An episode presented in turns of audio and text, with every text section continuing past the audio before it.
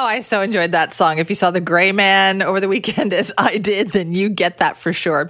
Well, I can't believe it myself, and you're probably not going to believe this, but Vaughn Palmer is on vacation.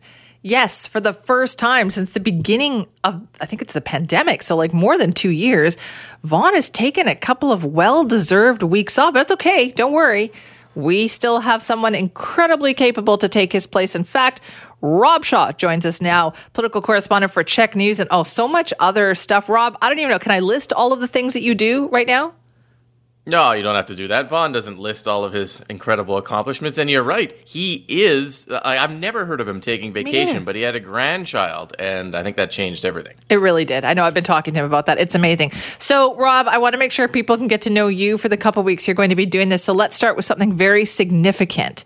Did you watch the Picard season three trailer that dropped at Comic Con over the weekend? I did. I'm a big Trekkie like you are, and I was burned hard on the first couple Picard seasons. They just, oh, I wanted to mark. love them so much. They weren't there, but season three, it's got my heart. It's got my heart, and I hope it treats it uh, well because it's very fragile when it comes to Picard these days. Listen, I got a little too excited watching the trailer because I thought, are they all coming back? And I hear that Brent Spiner's coming back too, not as Data, obviously, for if people who watch Star Trek know why. Uh, it's a spoiler alert. There. I know, I know. Yeah. That's why. That's why I didn't go into all the details. But okay, he's coming back too. So this one I'm excited about. But you're also watching that new Star Trek show, and you're you're telling me it's great. Best Star Trek since Star Trek: The Next Generation. If you're a Trekkie and you're not watching Strange New Worlds, which I think is on Crave, I'm not entirely sure where you can stream it boy, are you, are you missing out? It's a return to form, I think, of Star Trek. Okay, so that's just one thing we're going to learn. I'm going to I'm going to try to come up with a new Rob Shaw fact every morning that we're going to be talking to you. But right now, we're also going to talk provincial politics too, and it, feel, it feels like so much has happened over the weekend. But Friday afternoon, once again, big news. This one having to do with BC Ferries. What happened? Yeah, the CEO of BC Ferries was. Uh, uh, actually fired uh, on a Friday afternoon, which is always when things uh, occur in government that no one wants to talk about.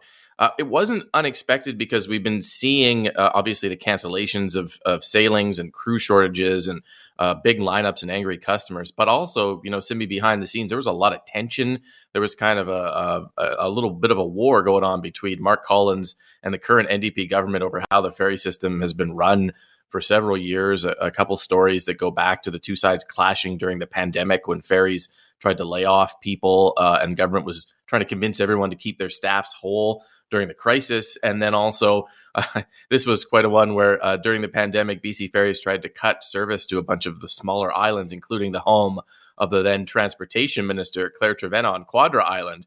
Uh, and that did not go over well here in uh, the, the uh, NDP government as well. And the it was really a matter of time, I think, before this happened. But you know, if people uh, out there want to believe that the ferry system is still kind of this private company without political interference, I, I don't think you can come to that conclusion after watching the government uh, go after the CEO uh, on Friday. Right. So they're claiming it is arm's length, but what changed recently because they replaced the board, right? And the chair. It's Joy MacPhail.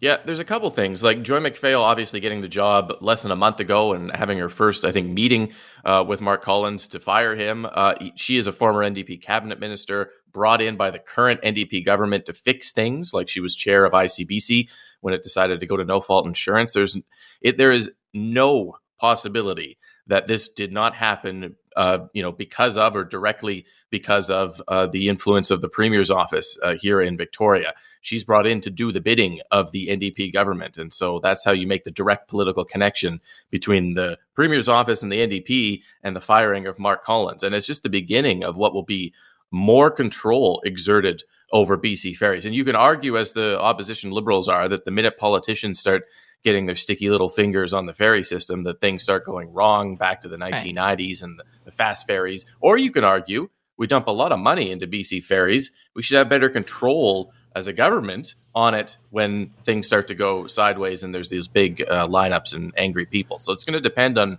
on uh, how much you like BC ferries, I guess. I I, so I wonder about it if this was the most opportune time to do this, given that from the general public, anybody who uses ferries is going to say, "I don't have a problem with this," because it seems like it's been quite the craziness, and you know, it's not just performing the way it should be.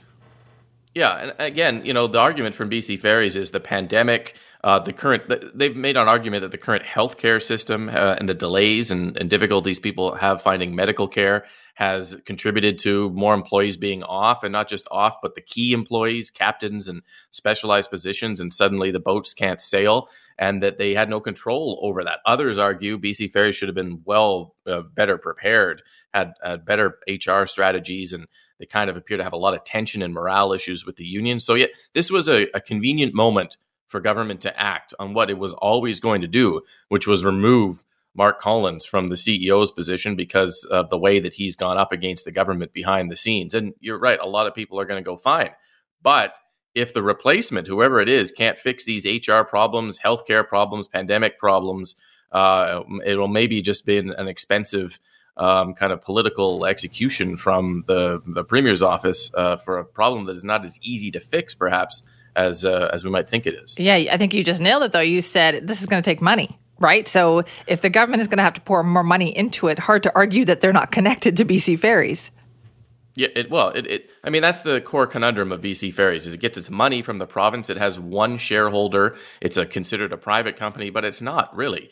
And uh, you know, the the question I think people have to ask themselves is do you want your politicians back in control? Do you want them responding to when you're angry at what's happening there? The lineups, the buffet still isn't open, uh, the the car alarms that go off, or do you want them out of the system? And which do you think is better? Because once they get in, there, there are going to be things that will happen on the day to day management of BC ferries where they build their ferries, whether it's in British Columbia or elsewhere, the costs, the fares, the service levels.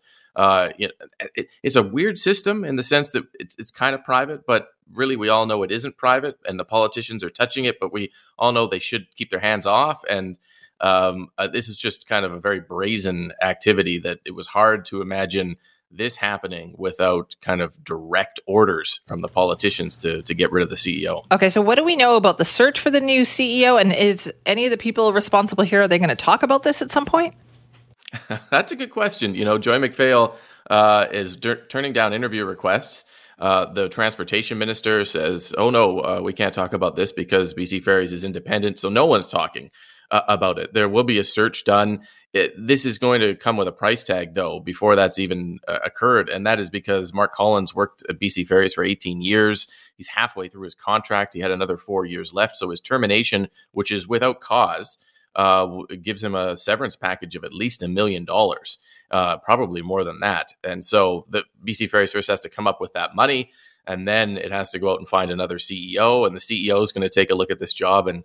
Uh, I'm, I, you know, if they're coming from BC, they might understand the sensitivities of our BC uh, ferry system but if they're not, they might think, "Oh, well, this is this is a great job, free and independent, in a private company to manage our ferry coastal ferry service." That is not what's happening, but on paper, anyways, that's that's kind of how it looks. So um, the next CEO will be a very fascinating pick if they have any connection whatsoever to uh, the NDP government or the movement behind the NDP, um, that would be another pretty good sign of the tightening of control over there at, at, the corporation. So it's safe to say this whole process and the next CEO is going to be very closely examined.